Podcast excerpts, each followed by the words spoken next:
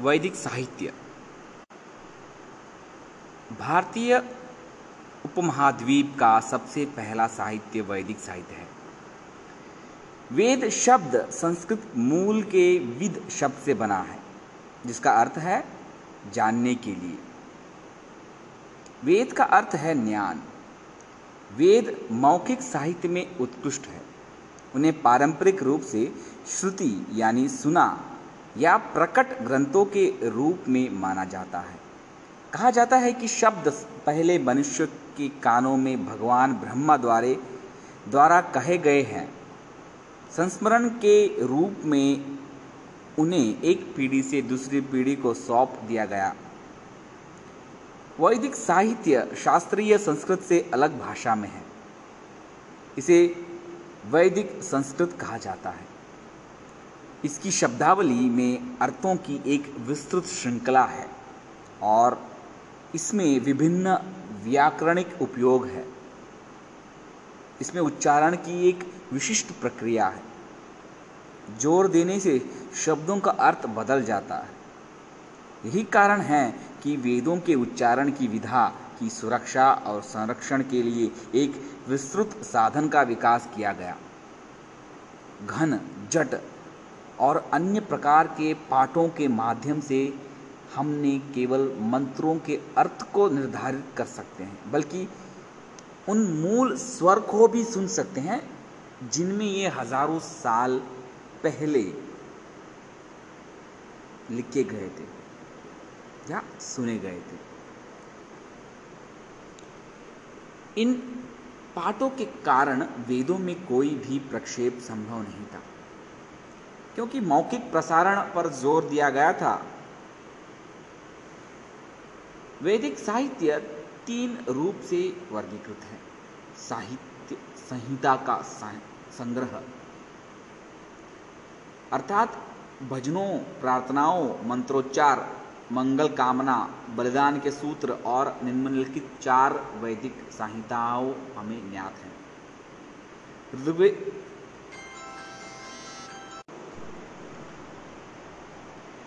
संहिता या संग्रह, अर्थात भजनों, प्रार्थनाओं, मंत्रोच्चार, मंगल कामना, बलिदान के सूत्र और निम्नलिखित चार वैदिक संहिताओं हमें ज्ञात है। ऋग्वेद का संग्रह, यानी कि ऋग्वेद संहिता, यह प्रशंसा ऋक के गीतों का ज्ञान है और इसमें एक हज़ार अट्ठाईस श्लोक, यानी सुक्त है। जो दस पुस्तकों, यानी मंडल में संकलित है। मंडल दो से मंडल सात प्रारंभिक तिथि के हैं और मंडल एक, आठ, नौ और दस बाद के हैं। वे प्रथाओं, सामाजिक मानदंडों और संरचनाओं से संबंधित विभिन्न मुद्दों से निपटते हैं। ऋग्वेद की आनुष्ठानिक सामग्री के बावजूद इतिहासकार पशुपालन अर्थव्यवस्था काबिल के प्रमुख राजा, विष की स्थिति, भाग और बलि और सामाजिक वर्गों जैसे विषयों की सफलतापूर्वक प्रस्तुत करता है। अथर्ववेद संहिता इसकी 20 पुस्तकें हैं। इन 20 पुस्तकों में कई विषयों का को समाहित किया गया है, जिनमें इनमें से पहले सात मुख्य रूप से कविताएँ, मंत्रों और छंदों से संबंधित हैं। इसमें से कुछ लाभार्थियों द्वारा बोले जाते हैं, जो उनकी ओर से विभिन्न बीमारियों और चोटों को ठीक करने के लिए एवं उपचार के लिए बोले जाते थे। तेरह से अठारह पुस्तकें संस्कारों पर प्रकाशन डालती है, जैसे सीखने, दीक्षा, विवाह और अंत्योष्टि में प्रवेश के लिए आदि। इसमें शाही अनुष्ठान और दरबार पुजारियों के कर्तव्यों को भी शामिल किया गया है। इस प्रकार इसकी सामग्री का अध्ययन वैदिक काल से सामाजिक और सांस्कृतिक कार्यों की जानकारी प्राप्त करने के लिए किया जाता है। एक महत्वपूर्ण खंड दवा के रूप में जड़ी बूटियों और प्रकृति व्युत्पन्न औषधि के बारे में भी बात करता है। सामवेद संहिता। सामवेद का संग्रह अर्थात गीतों या धुनों समन का ज्ञान है। भारतीय शास्त्रीय संगीत के जड़े सामवेद के ध्वनि संगीत विशेष रूप से मंत्रों की संरचना और सिद्धांतों पर आधारित है। इन्हें कभी कभी ऋग्वेद के संगीत संस्करण के रूप में भी जाना जाता है, क्योंकि संगीत की रचनात्मकता और मधुरता पिचहत्तर छंदों में परिलक्षित होती है। बाकी ऋग्वेद से उधार लिए गए हैं। इसमें वीणा जैसे उपकरणों का भी उल्लेख है। विभिन्न वाद यंत्रों को बजाने के नियम और सुझाव को एक अलग संकल्प में संकलित किया गया है, जिसे गंधर्व वेद के नाम से जाना जाता है, जो एक उपवेद है, सामवेद का पूरक या परिशिष्ट। चौथा है यजुर्वेद संहिता। यजुर्वेद का संग्रह पूजा अनुष्ठानों के लिए यत्नीय सूत्रों यजु का संकलन है। अग्निहोत्र तीन प्राथमिक ऋतुओं, वसंत, मानसून और शरद ऋतु के स्वागत में अग्नि को मक्खन और दूध अर्पित करते हैं। वाजपेयी और राजसूय एक राजा और उसके राज्याभिषेक पर क्रमांश मक्खन और सुरा, एक मादक पेय अग्नि को अर्पण करके। अग्निचयन वेदी और चूल्हा बनाने के लिए मंत्रों का उच्चारण। आदि के लिए मंत्रों का संकलन है। यह कृषि, आर्थिक और सामाजिक जीवन पर भी महत्वपूर्ण जानकारी देता है। उदाहरण के लिए, शुक्ल यजुर्वेद में एक महत्वपूर्ण कविता उन फ़सलों को सूचीबद्ध करती है जो उन समय में महत्वपूर्ण मानी जाती थी। जैसे गेहूँ, चावल, जौ, तिल, बाजरा, ज्वार, राजमा इत्यादि। यह प्राथमिक उपनिषदों का सबसे बड़ा संग्रह है।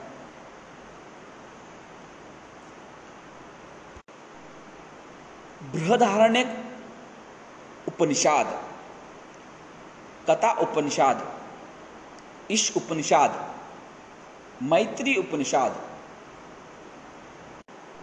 तौत्रीय उपनिषद और श्वेतेश्वातर उपनिषद। जिनमें से हिंदू दर्शन के विभिन्न स्कूल विकसित और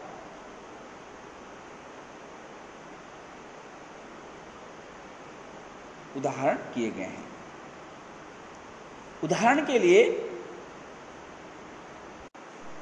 बृहधारण्य उपनिषद में धर्म, कर्म और मोक्ष इसका शाब्दिक अर्थ जीवन और मृत्यु के दुष्चक्र से मुक्ति है।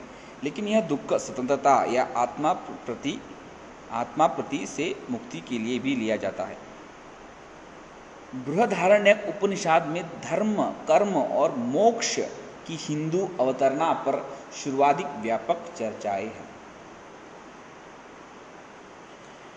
वेदों की उचित समझ के लिए छह वेदांगों वेदों के अंग का विकास किया गया है। ये है शिक्षा, कल्प, व्याकरण, निरुक्त, छंद, ज्योतिष। शिक्षा में स्वर विज्ञान है, कल्प में अनुष्ठान है, व्याकरण में व्याकरण है, निरुक्त में विपुत्ति है, छंद में मैट्रिक्स और ज्योतिष में खगोल विज्ञान है। प्रत्येक वेदांग ने अपने चारों ओर एक विश्वसनीय साहित्य विकसित किया है, जो सूत्र रूप में है। अर्थात उपदेश। यह गद्य में अभिव्यक्त का एक बहुत संक्षिप्त और सटीक रूप है, जो प्राचीन भारतीयों द्वारा विकसित किया गया था। पणिनि के अष्टाध्यायी आठ अध्यायों में व्याकरण पर एक पुस्तक, सूत्र उपदेश में लेखन की इस उत्कृष्ट कला की अंतिम परिणति है। इसमें प्रत्येक अध्याय सटीक रूप से परस्पर जुड़ा हुआ है। वेदों के अलावा ब्राह्मणों अरण्यकों और उपनिषदों जैसी ग्रंथों में ग्रंथों को भी वैदिक साहित्य में शामिल किया गया है और उत्तर वैदिक साहित्य के रूप में जाना जाता है। ब्राह्मण ग्रंथ वैदिक अनुष्ठानों पर विस, विस्तार से बताते हैं और आरण्यक और उपनिषद विभिन्न आध्यात्मिक और दार्शनिक समस्याओं पर प्रवचन देते हैं। ब्राह्मण ये विस्तृत ग्रंथ है। गद्य ग्रंथ है, जिसमें धार्मिक विषय होते हैं। विशेष रूप से बलिदान पर टिप्पणियाँ और बलिदान संस्कार और समारोह के व्यवहारिक या रहस्यमय महत्व। आरण्यक और उपनिषद। आरण्यक वेदों के अनुष्ठानों, बलिदानों से जुड़ी विपुक्ति, पहचान, चर्चा, विवरण और व्याख्याओं का प्रतिनिधित्व करते हैं, ताकि उनका उचित प्रदर्शन किया जा सके। उदाहरण के लिए ऐत्रेय आरण्यक में स्पष्ट है कि वेद का पालन करने वाला, वाले और देवताओं को सही ढंग से बलिदान करने वाले व्यक्ति देवों को, देवों के निवास के अधिकारी हैं, जबकि उनका उल्लंघन करने वाला सरीसृपों, कीड़ों आदि के अस्तित्व की निचली दुनिया प्राप्त होती है। तत्रीय आरण्य के अध्याय को प्रसिद्ध रूप से सूर्य नमस्कार अध्याय कहा जाता है। जिसके बाद में योग सूत्रों में वर्णित किया गया। इसके अतिरिक्त आरण्यक जीवन के गहरे दर्शन में एक अंतर्दृष्टि भी प्रदान करते हैं। आरण्य शब्द का अर्थ है जंगल या बिहड़। यह माना जाता है कि लोग वानप्रस्थ को जाते हैं। वन निवास। हम्म, वे आरण्य ग्रंथों का पाठ करते हैं। इसलिए इसका नाम आरण्यक है। उपनिषद शब्द उप से बना है जिसका अर्थ है पास निकट। और निषाद का अर्थ है बैठ जाना। सो इनके जुड़ने से बना है दोनों ये शब्द, उपनिषद। इस प्रकार यह निकट बैठने को दर्शाता है। गुरु के पास बैठकर एक शिष्य आध्यात्मिक ज्ञान को मोती, आध्यात्मिक ज्ञान के मोती प्राप्त करता है। अन्य धारणाओं में गुड़ सिद्धांत, गुप्त सिद्धांत, रहस्यवादी अर्थ छिपे हुए संबंध आदि शामिल है। मोनियर विलियम्स अपने संस्कृत शब्द, शब्दकोश में इसे सर्वोच्च आत्मा के ज्ञान को प्रकट प्रकट करने, प्रकट करके अज्ञानता को शांत करने के रूप में परिभाषित करते हैं। उपनिषदों में हिंदू धर्म के कुछ प्रमुख दार्शनिक शब्द शामिल हैं। जैसे कि ब्रह्म उच्चतम सत्ता या अंतिम वास्तविकता और आत्मन आत्मा या स्वयं। जिनमें से कुछ का उल्लेख बौद्ध धर्म और जैन धर्म जैसे समानांतर विषम धार्मिक परंपराओं में भी किया गया है। उन्होंने प्राचीन भारत में आध्यात्मिक विचारों के विकास में एक महत्वपूर्ण भूमिका निभाई है। अमूर्त दर्शन और आध्यात्म पर नए विश्वासों को वैदिक कर्मकांड से एक संक्रमण को वेदांत के रूप में जाना जाता है। वेदांत में वेदों का सर्वोच्च उद्देश्य भी है।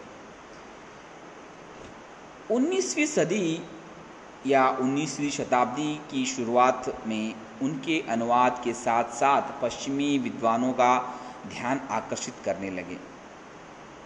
उनके दार्शनिक सिद्धांतों के रोमांचित अर्थर शॉपेनहार ने उपनिषद दर्शन को उच्चतम मानव ज्ञान का उत्पादन कहा। आरण्यकों ने कर्मकांड के रूप में मान्यता दी जाती है। कर्मकांड किया क्रिया या वैदिक साहित्य या यत्न खंड या बाह्य यत्न अनुष्ठानों को सूचित करता है जबकि उपनिषदों को, को ज्ञान कांड ज्ञान उत्पादन या वैदिक साहित्य के आध्यात्मिक खंड के रूप में, आंतरिक दार्शनिक सिद्धांतों के रूप में सूचित किया गया है। वसुदेवम कुटुंबकम, यानी संस्कृत में वसुदेवम कुटुंबकम का अर्थ है, दुनिया का एक परिवार है, दुनिया एक परिवार है।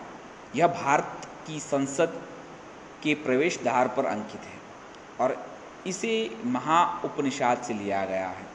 वसुधा का अर्थ है पृथ्वी एवं का अर्थ है वास्तव वसुदेवम। और कुटुंबकम का अर्थ है परिवार।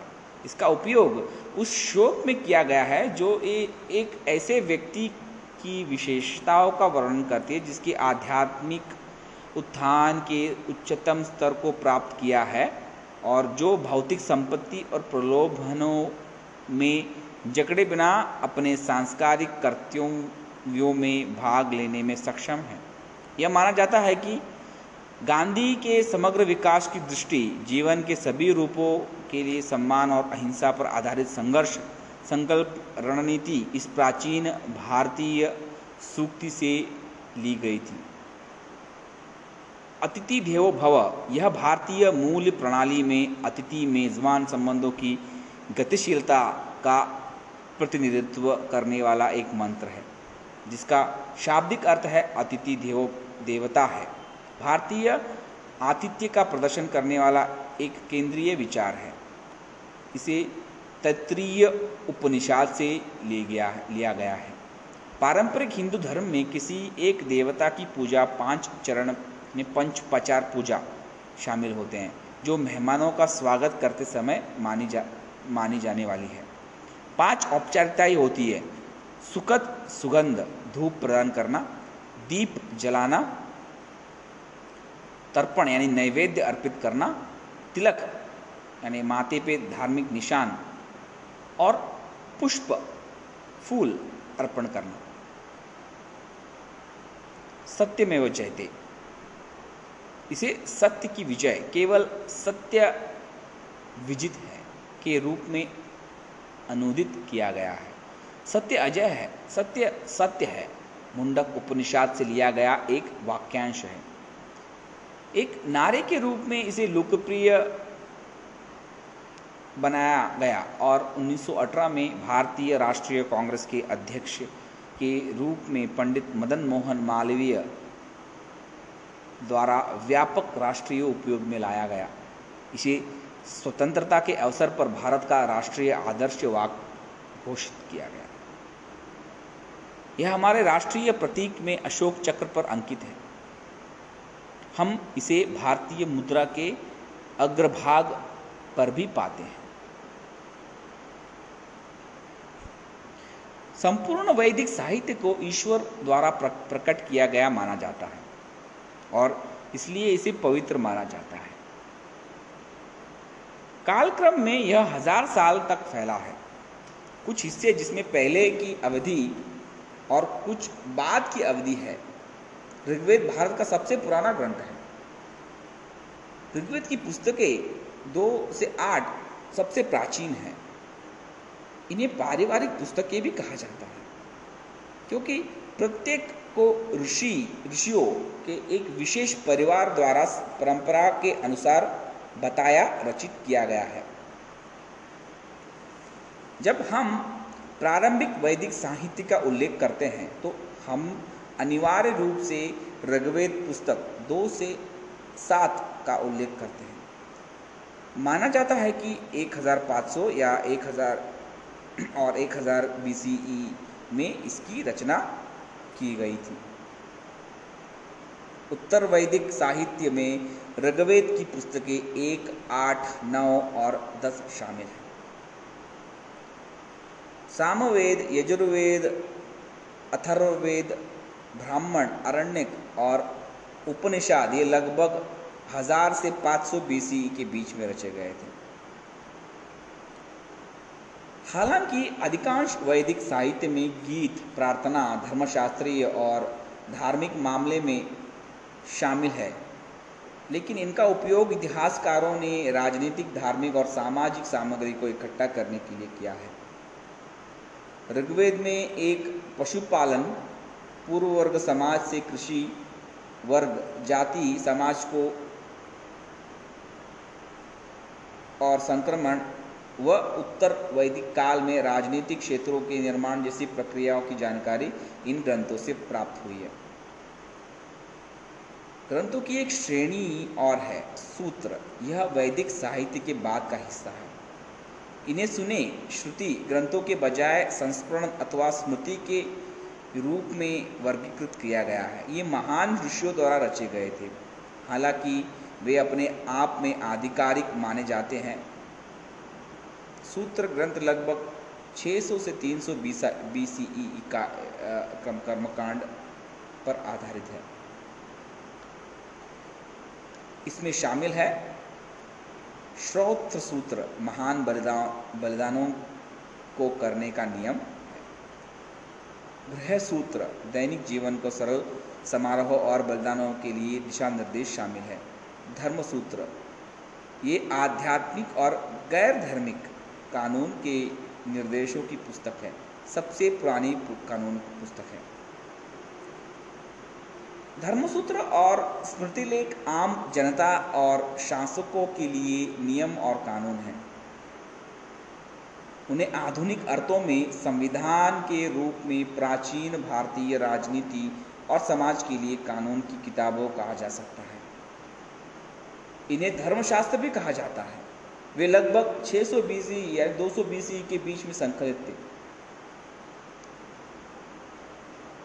इनमें से मनुस्मृति प्रमुख है सूत्रों के बाद ये ग्रंथ स्मृति ग्रंथ है जो निम्नलिखित है।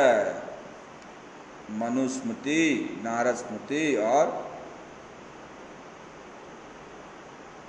यज्ञावाक्य स्मृति। ये लगभग 200 बीसी और 900 बीसीई के बीच रचे गए थे। ये विभिन्न वर्णों के साथ साथ राजाओं और उनके अधिकारियों के कर्तव्यों के बारे में उल्लेख है। इसमें शादी और संपत्ति के नियम तक नियम तय किए गए हैं। इसमें चोरी, हमले, हत्या, व्यभिचार आदि के लिए व्यक्तियों को दंड का भी विधान है। महाकाव्य। दो महान महाकाव्य रामायण और महाभारत, लगभग 500 बीसीई से 500 सीई को भी एक ऐसे ऐतिहासिक स्रोत के रूप में इस्तेमाल किया जा सकता है। वे इतिहास या आख्यान के रूप में जाने जाते हैं। व्यास लिखित महाभारत पुराना है और संभवत लगभग दसवीं, चौथी शताब्दी बीसीई की स्थिति को दर्शाता है। इसकी मुख्य कथा जो कौरव पांडव संघर्ष है और उत्तर वैदिक काल से संबंधित हो सकती है।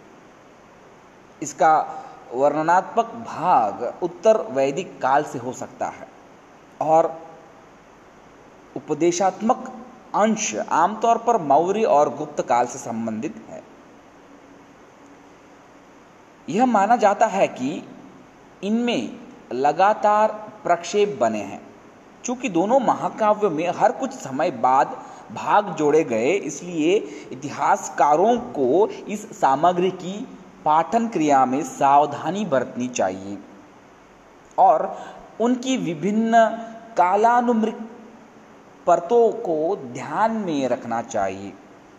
वे लोकप्रिय साहित्य का प्रतिनिधित्व करते हैं, जिसका आज भी नियमित और औपचारिक रूप से अभिनय किया जाता है। इसलिए श्रोताओं की बढ़ती रुचि के साथ उत्साही कथाकार ने नए अध्याय जोड़े और इसी तरह प्रक्षेप बनते चले गए। वाल्मीकि की रामायण महाभारत की तुलना में अधिक एकीकृत प्रतीत होती है। दोनों महाकाव्यों में वर्णित कुछ स्थलों की खुदाई की गई। अयोध्या की खुदाई से उत्तरी काली पॉलिश मृद भांड की अवधि तक बस्तियों का पता चलता है। हस्तिनापुर, कुरुक्षेत्र, पानीपत, बागपत, मथुरा, तिलपत और बैराट में खुदाई की गई और चित्रित धूसर मृदभांड अवधि के समय के हैं। दोनों महाकाव्यों में धार्मिक संप्रदायों के बारे में जानकारी है, जिन्हें हिंदू धर्म की मुख्य धारा सामाजिक प्रथाओं और तात्कालिक समय के दर्शन में एकीकृत किया गया।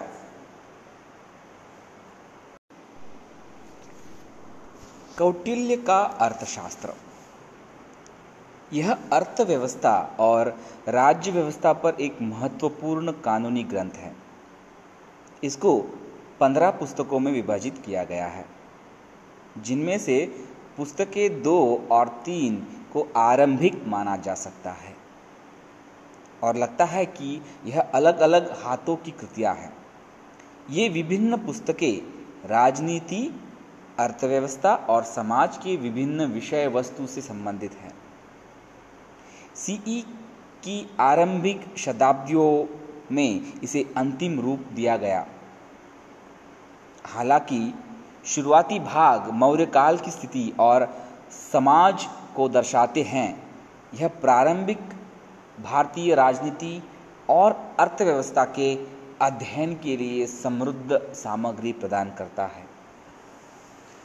ऐसा प्रतीत होता है कि अर्थशास्त्र के अंतिम संस्करण से पहले भी राजकीय वस्तुओं का, के लेखन और अध्यापन की परंपरा थी, क्योंकि कौटिल्य अपने पूर्वजों के ऋण को स्वीकार करता है।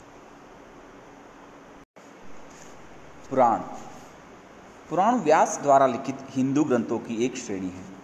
उन्हें गुप्त और उत्तर गुप्त काल के समय का माना जाता है। अठारह महापुराण और कई उपपुराण हैं। उनकी विश्वव्यापी सामग्री इंगित करती है कि ये विभिन्न विषयों को शामिल करते हैं और विभिन्न हाथों द्वारा रचित हैं। उदाहरण के लिए अग्नि पुराण लगभग आठवीं से ग्यारहवीं शताब्दी सीई में लिखी गई है। इन निम्नलिखित विषयों से संबंधित है अनुष्ठान पूजा, ब्रह्मांड विज्ञान और ज्योतिष, पौराणिक कथाएँ, वंशावली, कानून, राजनीति, शिक्षा प्रणाली, प्रतीक, कराधन, सिद्धांत, युद्ध और सेना का संगठन, युद्ध, मार्शल आर्ट, कूटनीति, स्थानीय कानूनों, सार्वजनिक परियोजनाओं के निर्माण, जल वितरण के तरीकों पेड़ों और पौधों, चिकित्सा, डिज़ाइन और वास्तुकला, रत्न, विज्ञान, व्याकरण, छंद, कविता, खाद्य और कृषि। अनुष्ठान भी है, भूगोल और मिथिला भी है, का सांस्कृतिक इतिहास को यात्रा दिग्दर्शक की तरह दिखाता है। निम्नलिखित पाँच शाखाओं के पुराणों के विषय वस्तु को रूप में माना जाता है। एक है सर्ग, विश्व के निर्माण, प्रतिसर्ग, ब्राह्मण का पुनः निर्माण मानवांतर, यानी विभिन्न मानवों का काल, मनु का काल, वंश, देवताओं, राजाओं और संतों की वंशावली सूची और वंशन, वंशानुचरित शाही व राजवंशों का वृत्तांत, कुछ चुने हुए पात्रों की जीवन कथाएँ। बाद में तीर्थों, यानी कि पवित्र स्थानों और उनके महात्म्य, धार्मिक महत्व के वर्णन भी पुराण पुराण साहित्य में शामिल किए गए थे। पुराणों में प्राचीन भारत के इतिहास के पुनर्निर्माण के लिए उपयोगी जानकारी है। वे राजवंशों के राजनीतिक इतिहास और वंशाली पर प्रकाश डालते हैं। प्राचीन राजवंशों पर पुराणों में बहुत कुछ है जैसे हरियक, शिशुनाग, नंद, मौर्य, सुंग, कण्व और आंध्र। कुछ नाग अंतरसक लगने वाले राजाओं का भी उल्लेख किया गया है। वे उत्तर भारत और मध्य भारत में राज्य करते थे। दिलचस्प बात यह है कि हम किसी अन्य स्रोत से इन राजाओं के बारे में नहीं जानते हैं। पुराणों में गुप्त राजाओं के साथ वंश सूची समाप्त होती है। यह दर्शाता है कि पुराणों की लगभग चौथी छठी शताब्दी बीसी के दौरान संकलित की गई है। हालाँकि कुछ ऐसे हैं जो बाद में रचे गए जैसे कि भागवत पुराण लगभग दसवीं शताब्दी और स्कंद पुराण लगभग चौदहवीं शताब्दी। पुराण नदियों, झीलों, पहाड़ों आदि पर भौगोलिक जानकारी प्रदान करने के लिए भी महत्वपूर्ण है। इसलिए वे प्राचीन भारत के ऐतिहासिक भूगोल के पुनर्निर्माण के लिए महत्वपूर्ण है। इसके अलावा वे हिंदू धर्म के तीन प्रमुख संप्रदायों, वैष्णववाद, शैववाद और शक्तिवाद के बारे में जानकारी का एक अच्छे स्रोत हैं। विभिन्न प्रक्रियाओं जैसे विभिन्न पंथ प्रमुख धार्मिक परंपराओं के भीतर कैसे एकाकृत हो गए और गणपति, कृष्णा, ब्रह्मा, कार्तिकेय आदि जैसे छोटे पंथ कैसे उभरे, यह भी उनसे जाना जा सकता है। उन पंतों को ब्राह्मणों ने अपने सामाजिक और धार्मिक मूल्यों का प्रसार हेतु वाहन के रूप में प्रयोग किया। संगम साहित्य। सबसे शुरुआती तमिल ग्रंथ संगम साहित्य लगभग 400 बीसीई या 200 सीई के बीच संकलित किए गए। यह उन कवियों का संकलन है जिन्होंने तीन से चार शताब्दियों की अवधि में छोटी और लंबी कविताओं की रचना की, जो प्रमुखों और राजाओं द्वारा संरचित है। इनका संग्रह गोष्ठियों में हुआ, जिन्हों, जिन, जिन्हें संगम कहा जाता था, और इनमें उत्पादित साहित्य को संगम साहित्य कहा जाने लगा। तीन संगम साहित्यिक सम्मेलन हुए हैं। पहला और अंतिम सम्मेलन मदुरई में, दूसरा सम्मेलन कपाटपुरम में।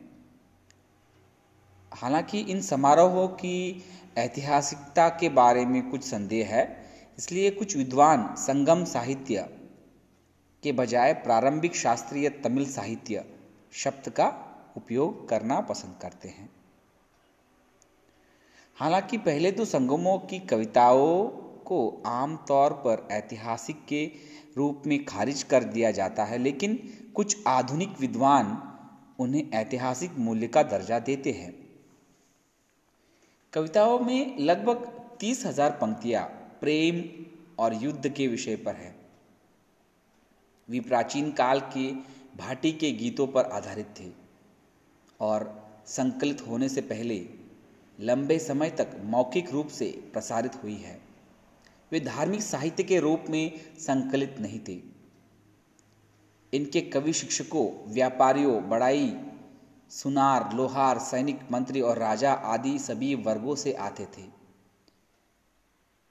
लेखकों के विविध विषयों के कारण वे अपने समय के लोगों के रोज़मर्रा के जीवन की जानकारी का खान हैं। वे उच्चतम गुणवत्ता के साहित्य का प्रतिनिधित्व करते हैं। जैसे कि अभी कहा गया है, वे दक्षिण भारत के कई राजाओं और राजवंशों का वर्णन करते हैं। कई कविताओं में एक राजा या नायक का नाम आता है और वह उसके सैन्य कारनामों का विस्तार से वर्णन मिलता है। उनके द्वारा भाटों और योद्धाओं को दिए गए उपहारों का वर्णन मिलता है। ऐसा भी हो सकता है कि शाही दरबार में इन कविताओं का ग्रंथ किया गया हो। इसलिए यह संभव है कि राजाओं के नाम वास्तविक, ऐतिहासिक आंकड़ों का उल्लेख करते हैं। चोल राजाओं का उल्लेख दाता के रूप में किया जाता है। संगम साहित्य में कावेरी पट्टनम जैसे कई समृद्ध शहरों का उल्लेख है। वे अपने जहाजों में आने वाले यवानों, सोने के काली मिर्ची खरीदने और स्थानीय लोगों को शराब और महिला दासों की आपूर्ति करने की बात करते हैं। व्यापार पर संगम साहित्य द्वारा उत्पादित जानकारी पुरातत्व और विदेशियों के वृत्तांत द्वारा पुष्टि की जाती है। कुछ राजाओं और घटनाओं का उल्लेख शिलालेखों द्वारा भी समर्पित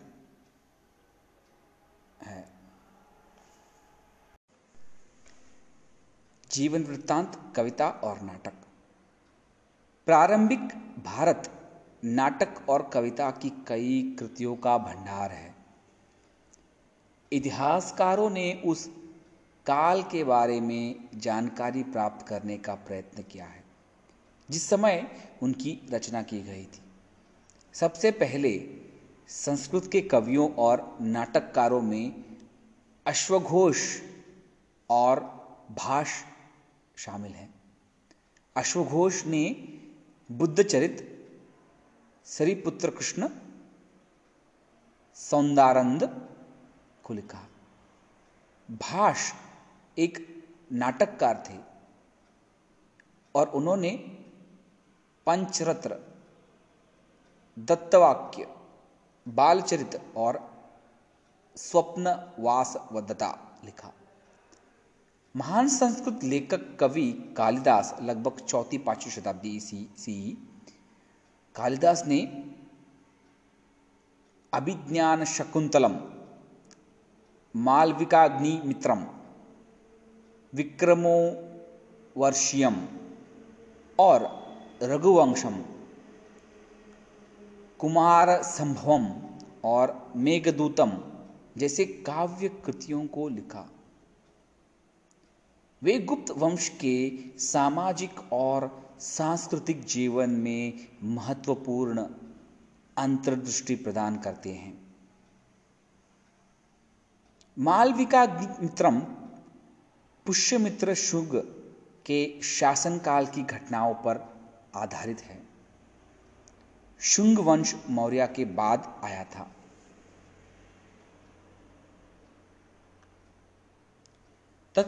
तत्पश्चात ऐतिहासिक विषयों पर प्राचीन नाटक है।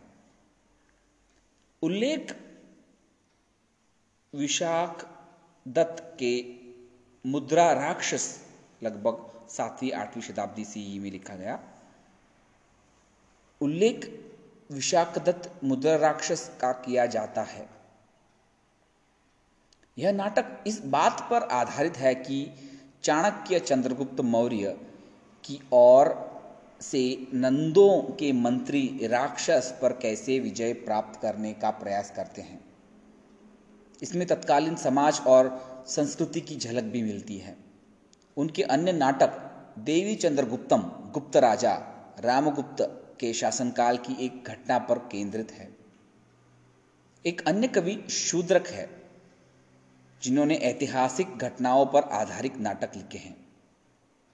कथा साहित्य में पंचतंत्र लगभग पांचवी छठी शताब्दी सी में लिखी गई पंचतंत्र। पंचतंत्र और कथा सरित्रगार कहानियों का महासागर शामिल है। वे लोकप्रिय लोक कथाओं के संग्रह हैं। प्रसिद्ध राजाओं की जीवनियाँ साहित्य का एक दिलचस्प हिस्सा है। इन्हें दरबारी कवियों और लेखकों ने अपने शाही संरक्षकों की प्रशंसा में लिखा था। बाणभट्ट का हर्षचरित लगभग सातवीं शताब्दी से पुण्यभूति राजवंश के हंसवर्धन के बारे में प्रशस्ति पारक शब्दों में बात करता है। यह भारत में सबसे पुरानी संरक्षित जीवनी है। बाण के अनुसार यह एक अध्यायिका है। यह इतिहास परंपरा से संबंधित ग्रंथों की एक शैली है। यह राजा के बारे में बहुत कुछ बताता है, लेकिन साथ ही सिंहासन के लिए संघर्षरत होने का संकेत देता है। यह कई ऐतिहासिक तथ्यों पर प्रकाश डालता है, जिनके बारे में हम अन्यथा नहीं जान सकते थे। बिलियन का विक्रमा देवचरित लगभग बारहवीं सदी में लिखा गया। इसके बाद के चालुक्य राजा विक्रमादित्य छ के बारे में है और उनकी जीत का वर्णन करता है।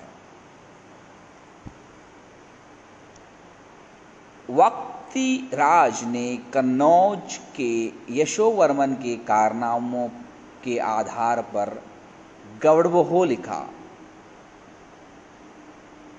विभिन्न राजाओं के जीवन पर आधारित कुछ अन्य जीवन संबंधी कार्य ये हैं। जयसिंह की कुमार पाल चरित हेमचंद्र की कुमार पाल चरित या दिव्य श्रय काव्य नयचंद्र के हम्मी रक काव्य पद्मगुप्त के नवसह संकर चरित बल्लाल का भोज प्रबंध। चंद्रबर दाई का पृथ्वीराज चरित लेकिन ऐतिहासिक दृष्टिकोण से कल्लन द्वारा रचित, रजत रंगिणी आधुनिक इतिहासकारों द्वारा सराहे गए इतिहास लेखन का सर्वश्रेष्ठ चित्रण है। शोध की महत्वपूर्ण पद्धति और ऐतिहासिक तथ्यों के निष्पक्ष जाँच ने उन्हें आधुनिक इतिहासकारों के बीच बहुत सम्मान दिया। वह एक कश्मीरी ब्राह्मण था और उसे कश्मीर का पहला इतिहासकार माना जाता है। उसके बारे में बहुत कम ही जाना जाता है, सिवाय इसके कि वह अपने पुस्तक के शुरुआती छंदों में अपने बारे में जो कुछ हमें बताता है, वही पता चलता है। इसमें उसने यह भी लिखा है कि इतिहास को किस तरह लिखा जाना चाहिए। वह कहता है, श्लोक सात, निष्पक्षता। वह नेक दिमाग वाला लेखक केवल प्रशंसा के योग्य होता है, जिसका शब्द न्यायाधीश की तरह अतीत के तथ्यों से संबंधित प्रेम या घृणा से मुक्त रहता है। पूर्व लेखकों का हवाला देते हुए श्लोक 11 में लिखा है, कश्मीर के शाही इतिहास को प्राचीनतम व्यापक इतिहास सुव्रत की रचना में सामने खंडित प्रकट होते हैं। उसने उसे इस तरह से घनीभूत किया है, जिससे उसे आसानी से याद किया जा सके।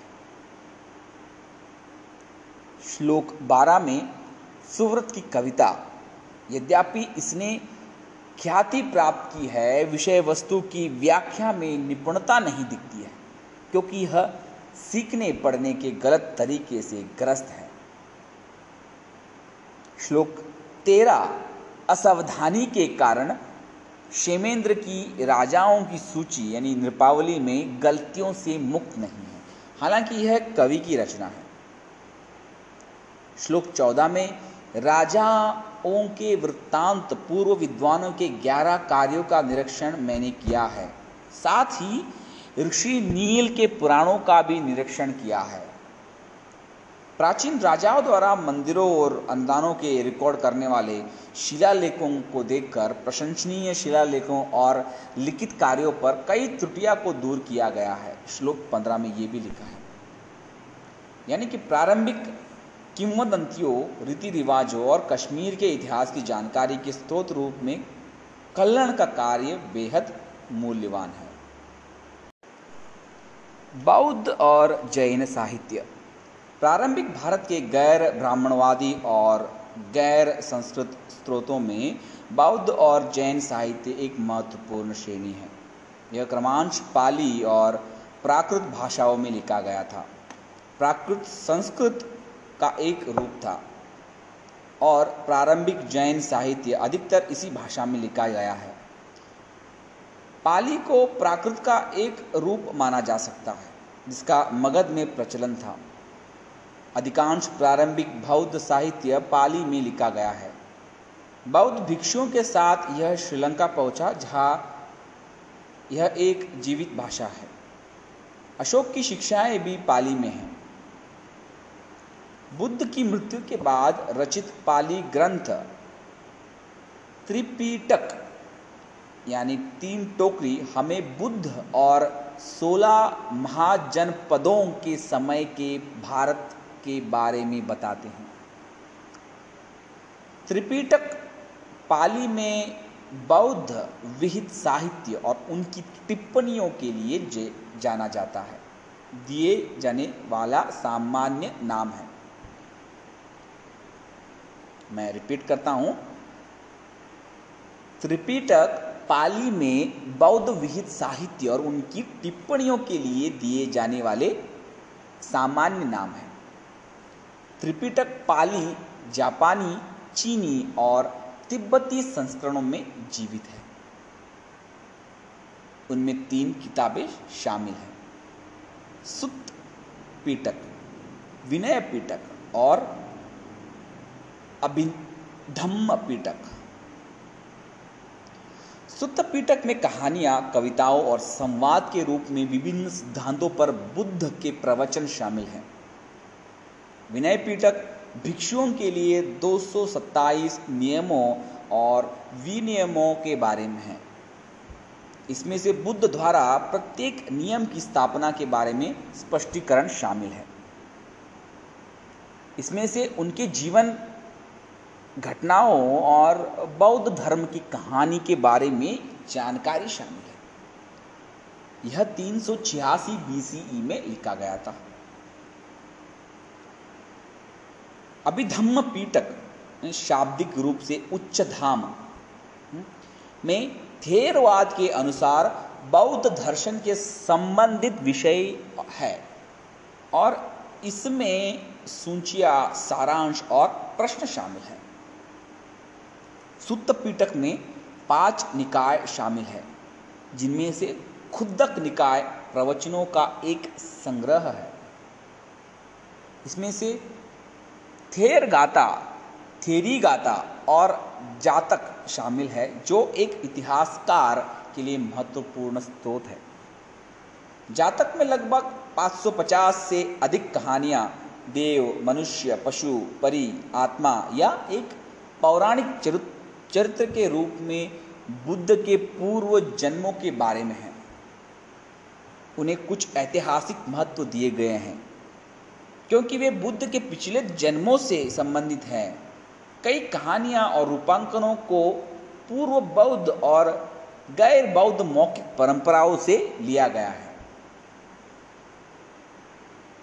उनकी लोकप्रियता के कारण वे भारत सांची नागार्जुनाकोंडा और अमरावती में मूर्तिकला में चिन्हित हैं।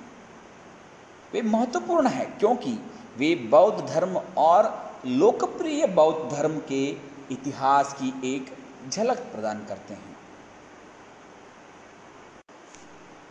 थेर गाता और थेर थेरी गाता कविता का एक संग्रह है। थेर गाता यानी पुराने बौद्ध भिक्षुओं की कविताएँ थेरी गाता यानी पुराने बौद्ध भिक्षुणियों की कविताएँ ठीक है? सो ये जो कविताएँ हैं, ये एक संग्रह है, जिसमें छंद के रूप में बौद्ध भिक्षुओं की शुरुआती सदस्यों ने सुनाए थे। थेरी गाता भारत की पहली संरक्षित कविता संग्रह है, जिसे महिला द्वारा रचा गया है। इसलिए यह न केवल बौद्ध धर्म के बारे में, बल्कि लिंग अध्ययन के लिए भी महत्वपूर्ण है। थेरी गाथा के गाथाएँ इस दृष्टिकोण से पुरजोर समर्थन करती है कि महिलाएँ आध्यात्मिक प्राप्ति के मामले में पुरुषों के बराबर हैं। धर्म वैधानिक बौद्ध साहित्य में प्रथम शताब्दी बीसीई प्रथम शताब्दी सीई के आसपास मिलिंद पानो शामिल है। मिलिंद पानो का मतलब है मिलिंद के प्रश्न। इसमें से इंडो ग्रीक राजा मिनेंडर और एक बौद्ध भिक्षु नागसेन के बीच संवाद शामिल है। बातचीत। सिंहली कलाक्रम सिंहली कालक्रम महावंश, महान इतिहास और दीप वंश दीप का इतिहास, बुद्ध के ज्ञानोदय के समय से बौद्ध धर्म से इतिहास को बताते हैं। जैन साहित्य में ग्रंथों की एक अन्य महत्वपूर्ण श्रेणी का गठन किया गया है, जो अर्धमा गधि में है। जो अर्धमा गधि में है। इसमें से ऐसी जानकारी है जो प्राचीन भारत के विभिन्न क्षेत्रों के इतिहास के पुनर्निर्माण में हमारी मदद करती है। दिगंबरों का साहित्य जैन शौरसेनी में है, जबकि श्वेतांबर साहित्य अर्धमगधी को की दो भाषा, उपभाषाओं में है। चौदहवीं शताब्दी बीसी में महावीर द्वारा शिष्यों को दिए गए उपदेश पहली बार चौदह पूर्व समय संकलित किए गए। स्थूल भद्र ने पाटलिपुत्र में एक महान परिषद का गठन किया और बारह अंगों में जैन साहित्य का पुनर्निर्माण किया। बाद में लगभग पांचवी शताब्दी सीई में वल्लभी में हुए एक परिषद में मौजूदा ग्रंथों को औपचारिक रूप दिया गया और उन्हें लिखित रूप में प्रस्तुत किया गया।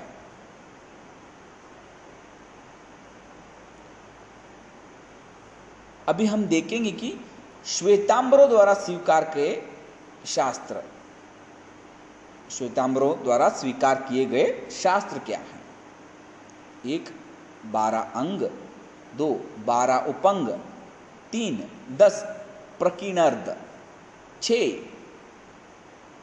चार, छ छह सूत्र। पाँच, दो सूत्र। छ, चार मूल सूत्र। ये आचार संहिता है। विभिन्न किंवदंतियों, जैन सिद्धांतों और तत्व मीमांसा के बारे में बताते हैं। दिगंबरों का मानना है कि अधिकांश मूल पूर्व खो गए हैं। इसलिए वे श्वेतांबर द्वारा स्वीकार किए गए शास्त्रों को स्वीकार नहीं करते हैं। वे महान आचार्यों द्वारा लिखित धर्म ग्रंथों का उपयोग करते हैं, जो महाव, महावीर की मूल शिक्षाओं पर आधारित है। जैन धर्म के इतिहास और सिद्धांत की जानकारी के लिए हम जैन साहित्य का उपयोग कर सकते हैं। प्रतिद्वंदी मत के सिद्धांत जैन संघ में रहने वाले संतों की जीवन गाथा और जैन भिक्षुओं के जीवन के बारे में भी जान सकते हैं।